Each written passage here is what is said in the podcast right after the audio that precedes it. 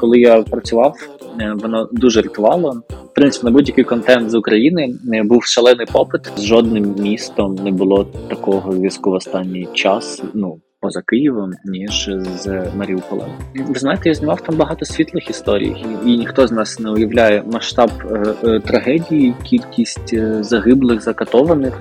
Чи, чи можу я взагалі відчувати щось таке? Інакше, якщо там росіяни заберуть в нас почуття щастя навіть в таких маленьких моментах, то ми вже програли наша з вами робота, журналістика Matters, вона дійсно має значення. Це те, куди куди б хотілося рухатись після перемоги. То знімайте, але пам'ятайте про безпеку. Усім привіт!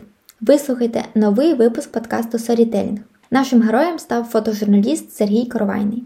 Сергій працює редакційним та портретним фотографом, знімає для Reporters, Радіо Свобода, Ukraine, ООН, The Gate Agency та Washington Post. Зараз він висвітлює Україно-російську війну. Ця тема для нього не нова. Він вже знімав війну на Донбасі і на собі відчув, як це бути біженцем. У випуску ми поговорили з Сергієм про те, що саме він хоче показати через фотографію, про його зв'язок з Маріуполем, важливість фотожурналістики і як йому вдається приносити світлі історії з темних місць. Е, всім привіт! Сьогодні ми записуємо е, подкаст з Сергієм Коровайним. Е, він працює редакційним та портретним фотографом, який зараз висвітлює країну російську війну і поділиться з нами тим, які виклики стоять перед ним зараз. Хотіла вас запитати найперше. Тебе. Хотіла тебе запитати найперше, де тебе застала війна і як це було? Да, Привіт, Е, привіт всім глядачам. Я думаю, так правильно говорити на подкастах. Слухачам, слухачам. Добре. Так. Просто я Дашу бачу, тому думаю, що е, що будуть глядачі. Добре, привіт, слухачі, привіт, Даша. А, Війна війна застала мене у Харкові, де я працював е, продюсером з командою Washington Post. І ми до того е, десь е, більше тижня е, працювали на Донбасі, там було загострення. Ми там були в станиці Луганській, коли ту обстріляли, і ну, в основному базувалися на Луганщині. Потім е, е, ми вирішили переїхати в Харків. Я пам'ятаю цей момент, коли е, було оголошено, що Путін буде звертатись до федерального собрання. Ми порадилися і вирішили, що це е, поганий знак, що може бути об'явлена власне війна, і американці, мої колеги, ставились до того дуже серйозно.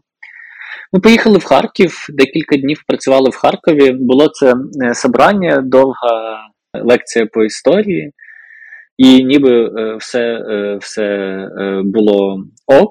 А наступного дня власне почалася війна в п'ятій ранку, вибухи.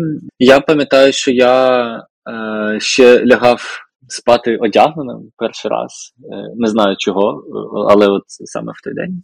Почалася війна, і було відчуття, що Харків візьмуть за там пару годин. Це теж е, казали мені колеги. І я вирішив, що маю їхати в Київ е, і бути з родиною. Знайшов дивом машину, е, поїхав в Київ. А далі ми думали, ми не думали їхати, ми думали лишатись в Києві. Потім на оболоні з'явились диверсійні групи, яких мені здається бачили своїми очима, і було відчуття, що і Київ зараз ось ось возьмуть, і був такий вибір: або ти йдеш там захищати місто, або тобі треба валити, щоб не заважати це робити тим, хто це вміє. Ну оскільки і не було навичок, і не було навіть там зброї. В общем, ми вирішили їхати і вже поїхали е, до Львова на другий день війни. Я читала ваш коментар е, для Reporters, е, Вони збирали там е, коментарі людей, що буде, якщо розпочнеться війна. І ви тоді написали, що ви відвезете сім'ю у безпечне місце, і потім будете виконувати свої професійні обов'язки, знімати палаючі російські танки. З чого почалася ваша серія фото про війну? Слухайте, це просто неймовірно, як е, цей коментар, коли тоді сприймався дуже таким теоретичним і трохи бравурним, але вийшло саме так, і я іноді навіть жахаюсь, тому як багато думок і і таких пророцтв збилось просто. І, в принципі, так і вийшло. Я відвіз дружину і друзів у Львів. Тоді е, був повний мес, ніхто не розумів, що робити, і ми говорили потім з багатьма моїми колегами-фотографами. Просто штука в тому, що я давно не знімаю новини. Я, в принципі, я знімаю едіторіал, це ну там е, е, працюю для медіа, знімаю портрети. Мені потрібен був час, щоб перелаштуватись трошечки. Ну і власне, поки ми їхали у Львів, ми їхали два дні, дуже важко, нема бензину, там дороги забиті, е, е, літаки літають. Я почав потрошечки знімати такий е, типу щоденник, щоб може прийти в себе. І, і я тоді вже починав. Думати, що е, треба це документувати, і що би не було е, далі. А потім е, мені знадобився буквально день у Львові, щоб е, знову ж таки прийти в себе і почати знімати декілька днів. Е, це були локальні львівські історії, на які тоді був ну, в принципі, на будь-який контент з України був шалений попит, тому що іноземні медіа не встигли привезти сюди своїх там, ну в моєму випадку, фотографів, журналістів. І я знімав все, що бачив, все, що навколо, тоді все було нове натовп людей на вокзалі, волонтерка починалась, е, солдати відправлялись, наші військові відправлялись на е, на Київ, на схід, на, на південь. А, е, Але я швидко зрозумів, що ну, треба їхати назад. І, власне, як я і відповідав в Reporters, так і вийшло. Буквально за декілька днів я вже їхав в, в Київ. І там вже теж почав знімати якісь теми військові, околовійськові. Майже одразу почав шукати власне human side е, цієї цієї історії, тому що я чудово розумів, що є колеги, які документують саме новини-новини, і вони вже мають свою роботу, вони вже мають свою нішу. А ще є неймовірна кількість історій, яка теж е, на війні, на фронт біля фронтлайну, але не розказані. І ну, власне почав шукати цю ці, ці ніші, де я б міг би бути цікавим і і корисним, як е, власне як сторітелер. А які це ніші? Ну, я вже не пам'ятаю, як воно швидко викристалізовувалось, тому що на на початках е, я і мої друзі е, з проекту Ukrainer, Каріна і і Олег, вони робили відео, і ми просто якби знімали все, що можливо, якісь там тероборону, пологові будинки, якусь там гуманітарну ситуацію. Я шукав просто людей, які лишились в Києві. І, до речі, особ, особливо на початках був шалений запит знову ж західних змі на такі от історії, просто як там е, людина, що е, лишається в Києві, живе в мегаполісі, майже там апостілом, не дивлячись на те, що війна, от якби next door, і декілька серед таких зняв там для політиков, потім потім для де стандарт, от саме так, таких, просто якби як люди переживають цю катастрофу, там російське повномасштабне вторгнення. Тоді було відчуття, що Київ ось ось там возьмуть чи е, оточать, і люди, які там лишались, е, могли власне е, е, опинитися в. Окупованому місті, і ми тоді не знали, як будуть е, росіяни поводитись містах, які вони беруть, в селах. І, на жаль, найгірші сценарії справдились, коли вони відійшли, і ми побачили те, що в київських передмістях, в Чернігівській Сумській області відбувалось там ну, відома Буча і ще е, е, тисячі таких е, самих. Просто менш відомих кейсів по всій північній Україні.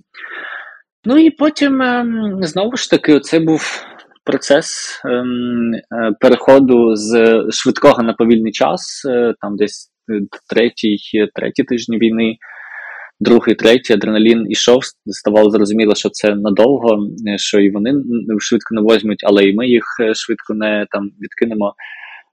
Один з проєктів, який я знайшов для себе, він був переважно в Західній Україні. Тобто я тоді ще трошки, як, мабуть, і і багато-багато людей займався там волонтерською допомогою.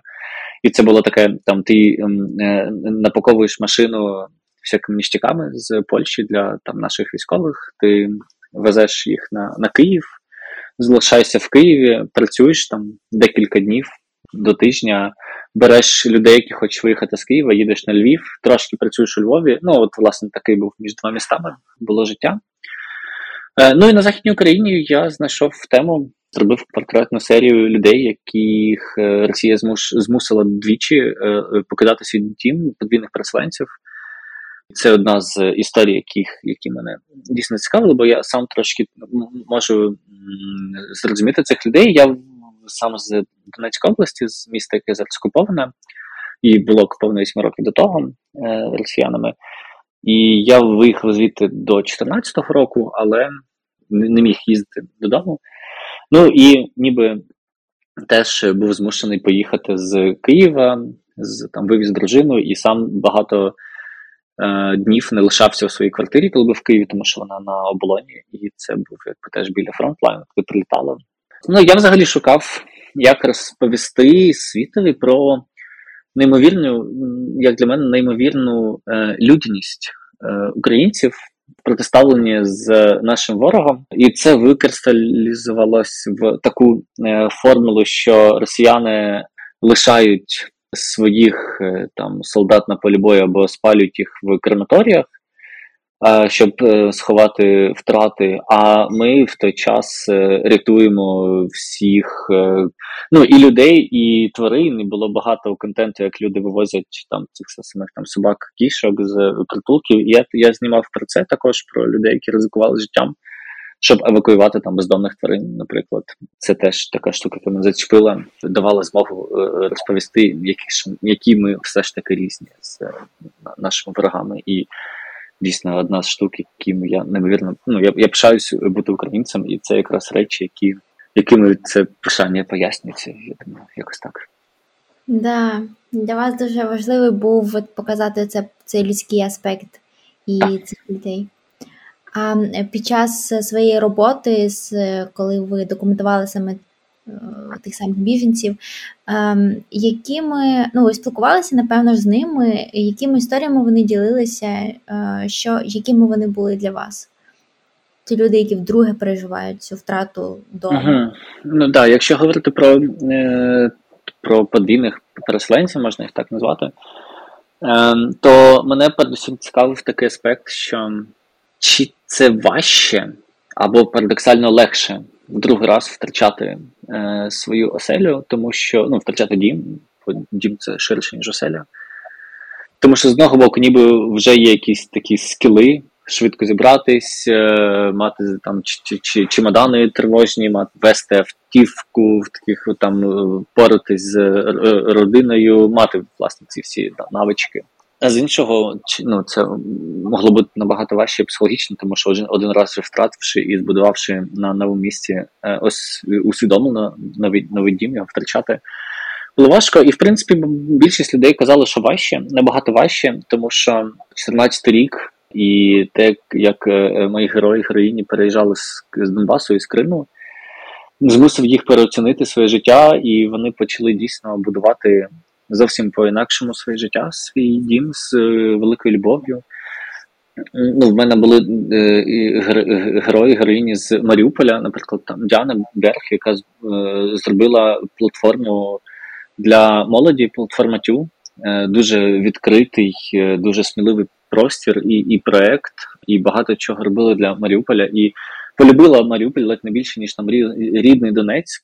Ну і і була змушена е, теж е, їхати знову. Це, це, звісно, важко. Але були люди, які казали: ти знаєш, я ніколи не забував про те, що ця війна станеться, тому що росіяни не зупиняться. І е, з 2014 року я був чи була готовий.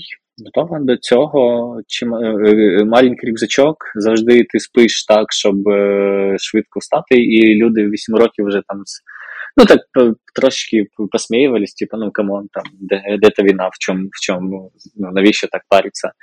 Ну і от, на жаль, ці люди теж е, були праві.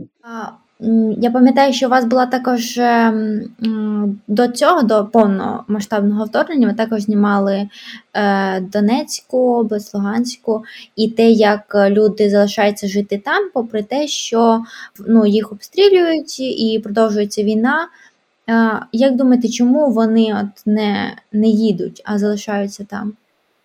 Ну, це величезне і суперскладне питання, на яке я дуже хотів би знати відповідь. Тому що, мабуть, якщо б я знав відповідь, я зміг би змусити моїх е, власних батьків, мою родину переїхати з там окупованого е, міста. Все, мабуть, дуже просто. Люди вважають, що це є наш дім, і ми, і ніхто не може змусити нас його покинути. І коли твоєму домові е, е, грозить опасність, ти, можливо, навіть гостріше це відчуваєш, і гостріше відчуваєш свою причетність до цієї території. Ну, про це там дуже добре Ждан пише в своїх віршах зі збірки тамплієри. Е, там про цю дівчинку, яка сидить на вокзалі в Костянтинівці, і така ну, виявляється, навіть ця територія може бути бажаною дорогою я в принципі можу ну, можу це теж е, відчути, тому що за роки роботи на Донбасі ці місця стали е, рідними, дорогими і в Донецькій, і в Луганській області, і в Маріуполі особливо багато друзів, багато історій. І я знімав там, ви знаєте, я знімав там багато світлих історій.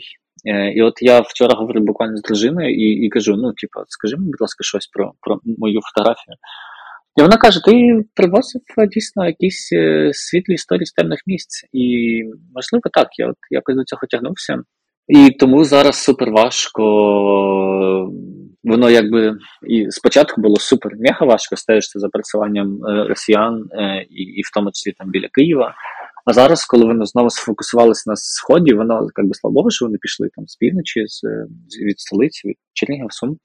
Але там я буквально знаю кожен кожне місто, там багато сел, е, там, де зараз точаться бої, і типа супер е, боляче за тим всім спостерігати. І, звісно, там віриш, що е, ворог не пройде, і, і ЗСУ зупинить е, росіян, як вони це робили і до того. Ну, Сподіваємось, а люди. Там навіть зараз, коли є просто безпосередня і пряма небезпека, вони все одно лишаються. Е, Так, з одного боку, це їх, і ніхто не може цього відняти, а з іншого боку, вони, мабуть, е, не знають, а куди далі? А що?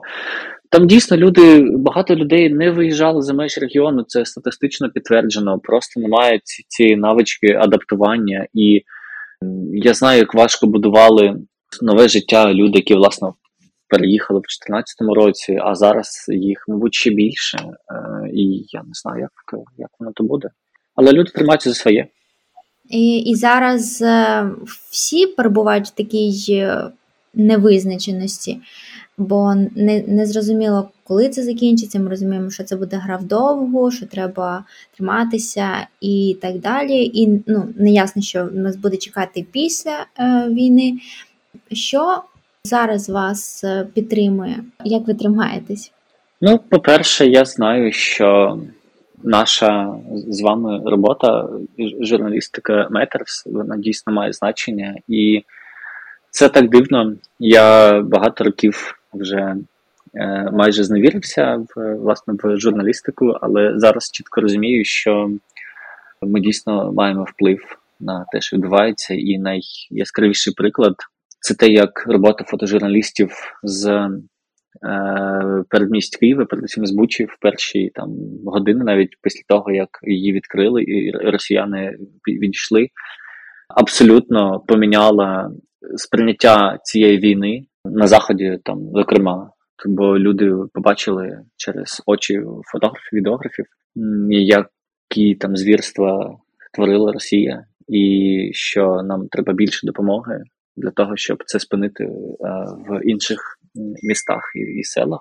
Підтримує розуміння, що твоя робота має значення і, врешті-решт, якось допомагає навіть в цій війні, бо ми є представниками інформаційної війни, яка яка в сучасному світі не ну, не поступається, в принципі, своєю важливістю, подібно на полі бою. Ну, як, про це теж можна там окремо дискутувати, але це дійсно важливо.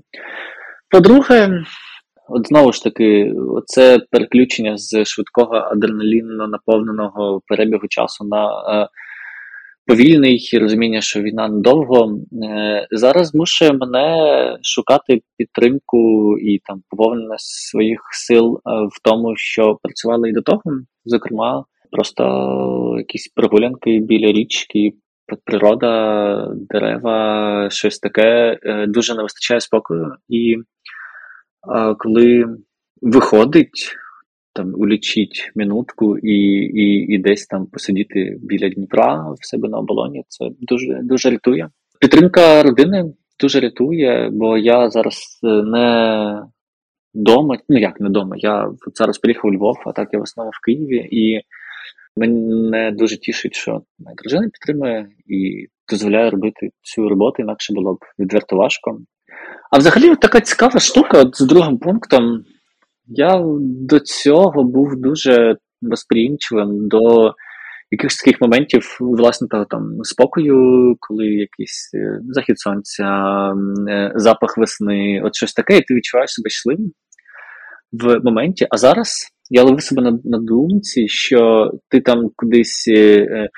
Е, їдеш, під'їжджаєш до Києва, там десь дим, не знаю, що там це Макарів десь палає, і і щось там літає, і і незрозуміло, і страшно за там за ребят, дівчат на фронті, і страшно, бо сюди може прилетіти, і ну, війна, так двіж. А ти ловиш себе на думці, що ти бачиш там якийсь ставочок, е, сонце сідає, і тобі, типу, так добре. Знову такий, я чи, чи можу я взагалі відчувати щось таке? Бо аж ну, війна йде, це це дивно, чи маю я право це відчувати. Це було щось. До речі, це питання у багатьох людей з'являється. Чи можна типу, відчувати якісь моменти щастя, тоді, коли навколо таке жахіття? Ну, я читав багато думок про те, що поставити життя на паузу і чекати після війни, щоб знову жити, є величезною помилкою. І, ну, власне, е, війна для мене і для для багатьох українців, хто розуміє, що відбувається, йде восьмий рік. Просто вона до того була там. Це був обмежений е, конфлікт на окремих ділянках е, фронту. Ну, власне, та що? Я думаю, що треба жити, робити свою роботу, інакше навіщо це все? Е, інакше, якщо там росіяни заберуть в нас почуття щастя, навіть в таких маленьких моментах, то ми вже програли. Да, погоджуюсь. А розкажіть, е, як ви слідкуєте за безпекою під час своєї роботи? В мене був досвід роботи на Донбасі, в тому числі на лінії фронту, і це допомогло. Правила дуже там прості, багато разів проговорені. В мене завжди, навіть зараз, коли я працюю в Києві чи там в Чернігові, ну в мене все одно може не на мені, але там в багажнику десь лежить бронежилет, каска, там аптечка з необхідним усім. Мені пощастило там ще до початку війни, і потім вже під час декілька разів там якісь такі тренінги мати згадати, як там тією аптечкою користуватись, бути постійно включеним, постійно насторожі, слухати, бути готовим там чи вистрибувати з машини, чи коли там йдеш кудись, дивишся все одно, де найвірогідніше укриття для тебе, куди падати, якщо що. Ну особливо це мало значення, коли там росіяни стояли біля Києва. Зараз е, трошки менше, будь, бо все ж таки від там авіаударів мало що рятує. На жаль, як я побачив, чи там в Бордянці, чи в селах під Черніговом, це страшна штука. Постійно бути на зв'язку з кимось, кому ти довіряєш. В цьому плані мені дуже подобається, як працюють іноземні медіа. Я коли там роблю е, зйомку для там Wall Street Journal чи Financial Times, то з нами на зв'язку постійно їх люди з security, Є аплікація, в які ти там чекаєш свою локацію, там декілька разів на день ти маєш повідомити свої переміщення. Тобто, ну це коли ти саме робиш асаймент, коли вони тебе наняли фактично. І е, іноді це здається, ну таке, знаєте, знаєте, наше там, блін, come on, принесет, я тут все знаю, нафіга то все, це ускладнює роботу. Але але, але все одно ти розумієш, що це правильно і треба. Ну і до речі, були е, величезні проблеми. Власне, в мене не було свого бронежилету, бо завжди якось я знаходив, коли їхав там кудись на схід. Е, Було страшенно важко знайти е, щось, бо все, що ми мали, там все, що мали, відправляли на на фронт. Е, Ну але потихеньку це питання теж врегульовується. Ви згадали про роботу з міжнародними е, медіа, які зацікавлені в тому, щоб показувати е, війну в Україні. Е, розкажіть, як ви з ними співпрацюєте, як вони підтримують українських журналістів і як вони висвітлюють зі свого боку війну? Ну давно ведеться дискусія в професійних колах про те, наскільки це правильно чи етично, коли відбувається якийсь там конфлікт, чи яка ситуація в країні міжнародні медіа зазвичай присилають своїх журналістів. Я там був присутній на багатьох дискусіях, і всі такі: ну та ні, ну це неправильно. Треба давати роботу місцевим. Вони знають контекст, вони краще це зроблять. Вони не гірше там професіонали, ніж там їх колеги за кордоном. І всі погоджувалися, але на жаль, ця війна показала, що це були лише слова. І коли перший шок прийшов, дуже багато е, е, наших колег е, з там кожної змі, які мали змогу, прислали сюди команду дві-три. І це супер, бо підтримка інформаційної висловлення війни дуже потрібна. Але все ж таки мені хотілося б, щоб українці мали більше можливостей розповідати історії з України для міжнародної аудиторії, оскільки я дійсно вірю в те, що ми можемо це зробити глибше і якісніше, просто тому що ми знаємо це, ми пропускаємо це через себе має бути баланс. Ну і е, були такі три етапи. На початку був знову ж таки шалений попит на будь-який контент. В мене там розривався телефон, пошта, дай, дай, дай, дай, щось дай, щось знімаєш, де ти можеш то, можеш все. Ну, а в цей час я відверто, як і ну, багато моїх колег, в принципі, були трошки в шокі, в шоці, бо вони намагалися там зрозуміти, що робити з родинами, що робити, як воно буде. Е, бо це був екзистенційна така загроза, в принципі, безпеці і, і існуванню. Потім наступив момент, коли було дуже мало роботи саме з там з, з міжнародними е, е, е, ЗМІ, тому що вони просто сюди привезли купу купу купу своїх е, там фотографів, але й там і журналістів, відеографів. Ну тобто, ми тут зрозуміли, що теж робили роботу і для місцевих ЗМІ, і для себе. Бо, ну, наприклад. Мене взагалі фотографія це трошки інше, але вона просто врятувала від цього. Е, як це despair. Я я просто не розумів, що що, що робити, як то бути, іти воювати, воювати не беруть, ти там не потрібен, а що робити, ти робиш мало, почуття провини. І от саме коли я працював, е, воно дуже рятувало. І я дуже вдячний фотографії за це.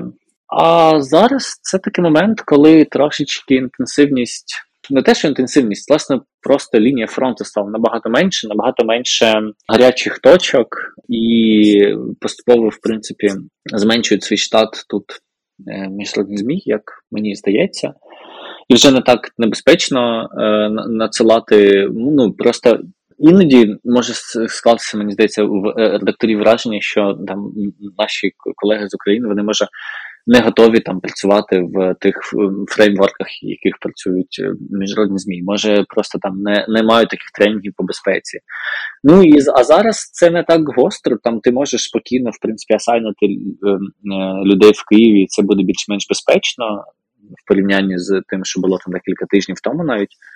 Ну і зараз з'явилася в принципі робота. Я спостерігаю, що мені все більше. Тобто, то раніше я писав їм: я гей, я працюю, я роблю тета. Подивіться, що я знімаю. В мене є такий та проект, в мене є такі та історії. Ось Києва, ось там з передмістя, ось ще десь. А зараз навпаки мені пишуть, пишуть, пишуть. Ти можеш зробити те, ти можеш зробити все. Е, ну і тут е, вже. Включається fear of missing out, тому що ти типу, боїшся всім відмовити, але ну, потрібно обирати, бо інакше там згорієш. Ну і я зараз, в принципі, за скріпом дуже важко, але відмовляю там, всім, тому що в мене є зараз довготерміновий асаймент з Wall Street Journal, і ну, подивимося, що далі буде. Угу. Як ви е, під час документації війни е, можете залишати свою професійність, е, незважаючи на емоції? Бо коли ти дивишся на ці зруйновані будинки, на людей, от як вам вдається знімати, попри те, що ви там відчуваєте біль, бо це ваша країна? Ну, це важко. Це безперечно важко з одного боку. Ну, з одного боку, от візуально це легше, навіть тому, що в тебе все, ти можеш все знімати, ти просто і і ти там приїжджаєш, якесь не знаю, там село, починаєш знімати, і в тебе вже такий просто включається якби там фотограф, і ти там шукаєш якісь там типу композиції, е, і розумієш, як це зробити, допоки ти не починаєш спілкуватися з людьми. А от тоді вже стає дійсно важко, тому що ти просто так все кидаєш, починаєш слухати, і люди хочуть говорити, і ти все починаєш пропускати крізь себе, і якби дійсно дуже це близько сприймаєш, ніякі там бар'єри мені особисто не допомагають. Я просто коли зараз працюю в працюю в е, передмістях Києва, то розумію, наскільки близько там вони були до до мого будинку, там наскільки близько ця орда підібралась до нас, ось буквально там декілька кілометрів, куди ми не могли поїхати, бо там було окуповано. Ну і це нагрібає дуже сильно, і ти просто слухаєш, слухаєш, слухаєш. Тобто я розумію, що е, людям, які це розповідають, це е, навіть допомагає, бо це ну, такий терапевтичний ефект розповідати про це. І і це дуже важливо, е, мені здається, для типу для, для журналіста. Власне, слухати і таким чином хоча б допомагати своїм героям. Воно е, легко, тому що ти ну тому, що тобі є щось знімати, але в якийсь момент, е, ну там ти ти, ти виходиш, ти на адреналіні, ага, ага, ага, там знімаєш, знімаєш, а потім воно починає тебе доходити і починає нагрібати. А от зараз, коли там вже декілька там тижнів, е, як вони з тієї бучі пішли, пішли наші вороги, то там дуже сильне відчуття в мене це огида, тому що коли там працюєш в місцях, де були їхні бази, де вони там розстрілювали людей, де вони просто там жили то ну, буря емоцій просто виникає. Е, і коли ти це робиш день за днем, ти просто зграєш. І от, власне, я зараз там супер радий, що маю хоч два вихідних, тому що трошечки воно ну, тумачі останніми днями була ця робота. Коли ти думаєш, наскільки там тобі важко, можливо, це не це точно неправильно, бо це ну, це не професійно, як мінімум. Але я просто думаю, що типу, ребята 50 4 дня вже воюють. І взагалі, ти просто типу, роби свою роботу, чувак, і і на неї, і стараюсь робити. Да. До речі, в спілкуванні з героями дуже часто е, вони говорять, що там на своїх креативному фронті, інформаційному фронті вони думають про те, про ЗСУ і про те, як вони е, продовжують боротися кожен день, що в них немає передишки. Відповідно, що чому ми тоді е, можемо там себе там жаліти або розслаблятися.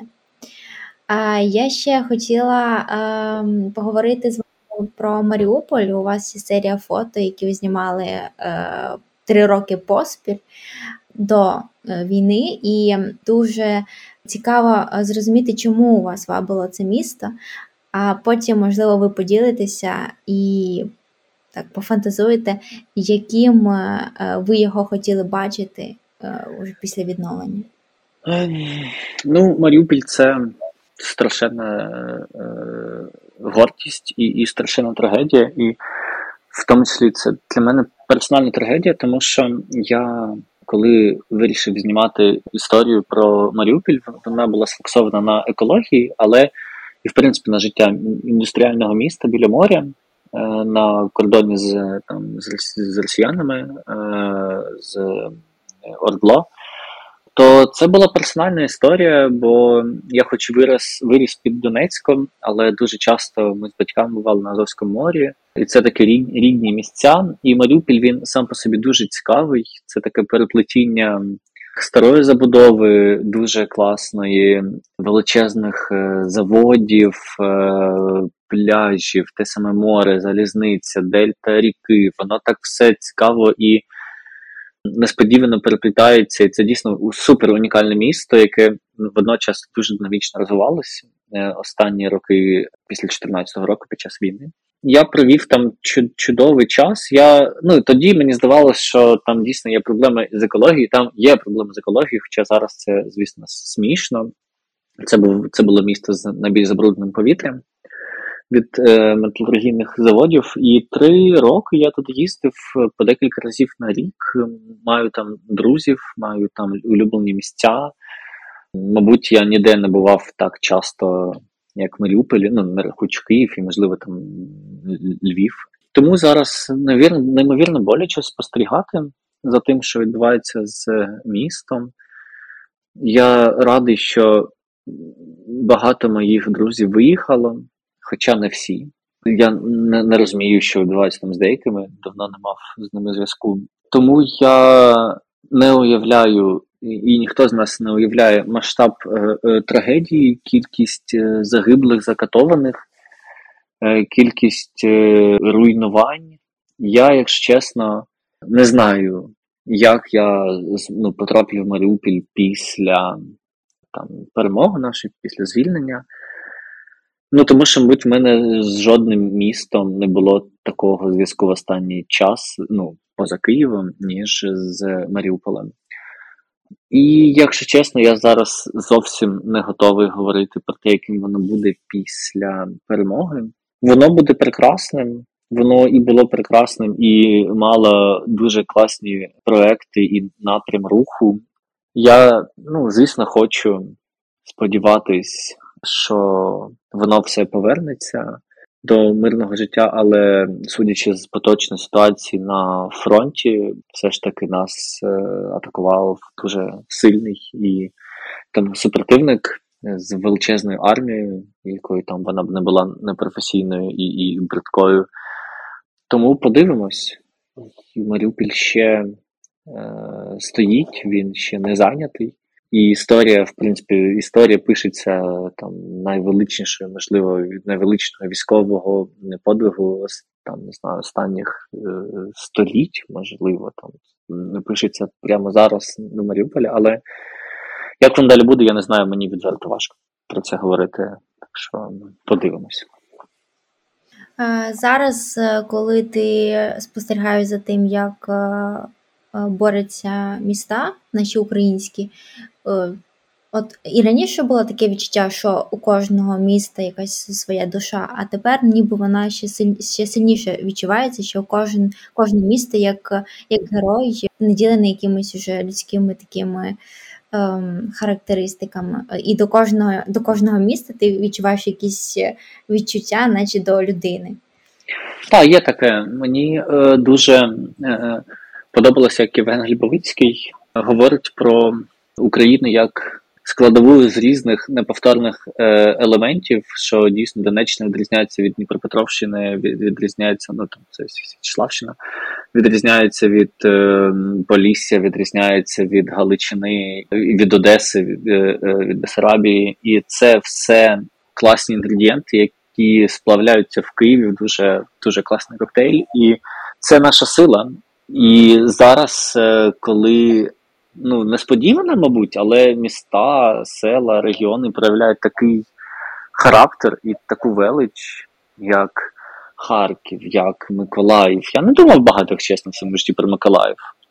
До того я там був приїздом, а зараз Миколаїв Ого, я страшенно хочу поїхати в Миколаїв.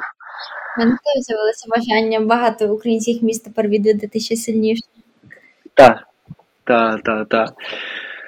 І це наша сила, і мені дуже прикро, що і під зовнішнім там впливом, але є така наша риса українська, мати оцей такий трошечки регіональну ідентифікацію, але не в позитивному сенсі ми хороші, ми відкриті. А там, типа, ну, оці всі конфлікти, що там переселенці не такі, що приїжджають на Галичину, або там ті на такі, ті пустили війну в наш дім, бо там вони російськомовні а ті сноби. Мені дуже прикро і боляче від того. Я коли жив і вчився в е, Штатах, мені страшенно подобалось. Що в тебе є величезна країна, і ти, молода людина чи не молода людина, будь-яка людина, можеш поїхати, працювати, пробувати себе в будь-якому штаті, Ну, типу, ти можеш поїхати на Аляску, а потім релокейтнутись в Каліфорнію, і або потім там в повернутися в Нью-Йорк і в Колорадо. Все дуже різне. І ти не те, що мусиш їхати в Нью-Йорк чи Вашингтон, щоб знайти себе, як у нас з Києвом. Ну, мені не подобається централізація. Е, е, Я хочу, щоб розвивалися міста, там регіони, і ну, власне процес децентралізації цьому дуже сприяє. Це було супер круто. Я ну, був неймовірно втішений, як розвивались наші міста останній час. Який красень був в Харкові, який красень ставав той самий Маріупіль, Чернігів, Суми, та ну, все, все що завгодно. Ну і мені хотілося б, щоб е, теж будь-який українець з будь-якої точки України міг їхати в будь-яку точку України і мати там, і бути прийнятим там за свого. І оцей, оцей шлях, куди нам треба йти. Бо інакше навіщо це все? Навіщо ці жертви? Інакше дійсно праві там росіяни, що давайте там це нам, там посеред буферна зона, це там Польщі, е, п'ять областей, всі ці байки. Це утріровано, звісно, що, але це річ, яку треба уникати, і і, і треба треба бути супертолерантними е, регіон до регіону, людина до людини, бо ми всі українці. Нам здається, це те, куди куди б хотілося рухатись е, після перемоги. Не втрачати об'єднаність. Так. Ем, Київ зараз вже поступово повертається до життя, і е, ви людина, яка була там з самого початку, і зараз продовжуєте залишатися там. Е, спостерігаєте за змінами е, у місті? Поділіться своїми спостереженнями. Ну, Київ дійсно повертається до життя.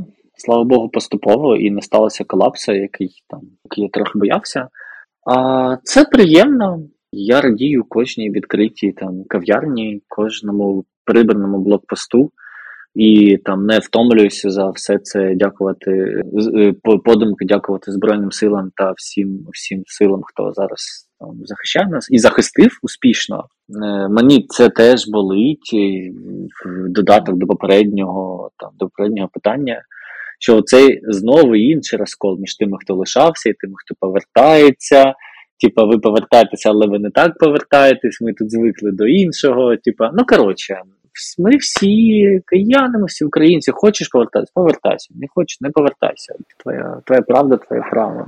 Кажете, що е, люди, які повертаються, вони інші, бо вони не розуміють, як себе правильно вести. Я думаю, я думаю, що це, це фігня. Я думаю, що е, немає правильних і неправильних киян, правильної і неправильної поведінки. Це небезпечно, тому що оці розмови якби шеймлять людей, які їдуть. А можливо, це єдиний шанс за них врятуватись. Люди, люди, які зараз думають, їхати чи не їхати з Харкова, з Харкова, а ми не знаємо, куди прилетить наступний раз там в Харків. Можливо, це врятує, коли вони поїдуть, а так вони подумають. Ну, те саме, що ми говорили з вами, там перш, ну, там е, люди відмовляються їхати в, з з Донбасу.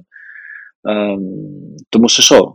Тому що в тому числі є почуття провини що я їду, хтось лишається сміливий. Ем, я думаю, що безпека має бути передусім персональна і і безпека родини. Якщо знову ж таки ти не має, ти не маєш якоїсь ролі в обороні е, міста чи в підтриманні критичної життєдіяльності. Ну, мені, звісно, трошечки було приємно, що Київ видохнув, трошки відпочив від людей, набрався, набрався сил вже починають квітнути там дерева, вже починається справжня весна, повертаються люди. Ну, Мені здається, це хороша метафора нашої нашої все ж таки перемоги. Бо все, що зараз відбувається, це вже перемога, бо ми не впали, ворог не в Києві. Е, Україна точно була, є і буде, а тут вже питання, наскільки ми зможемо захистити свої кордони і, і території. Але ну точно є перемога. Е, Це приємно. Дякую вам. Е, будемо поступово вже завершити. завершувати. Е, у мене є ще два такі питання. Одне питання це якщо, наприклад, зараз, от саме зараз, саме в цей час, під час війни, журналісти, фотожурналісти та початківці захочуть починати знімати. Можливо, ви можете дати їм якісь поради в цей час для зйомок. Так, я дуже раджу всім, хто хоче щось робити, але думає просто брати і робити. хоч війна, хоч не війна, а в принципі особлива війна, тому що знову ж таки зараз загострене така загострена потреба в будь-яких матеріалах. Е, моя най, там, найголовніша друга порада це піклуватись про безпеку і про безпеку фізично, не лізти там, куди не треба, якщо в тебе немає навичок працювати в combat zones, в там, зонах підвищеного ризику. Безпеки від просто від людей, від героїв. Там люди напрягаються, коли ти їх е, знімаєш і можуть задати тобі шкоду. Е, до речі, люди були дуже е, нервові там в перші дні, і і мене ледь не побили в Києві, коли знімав чергу біля Сільпо в своєму районі.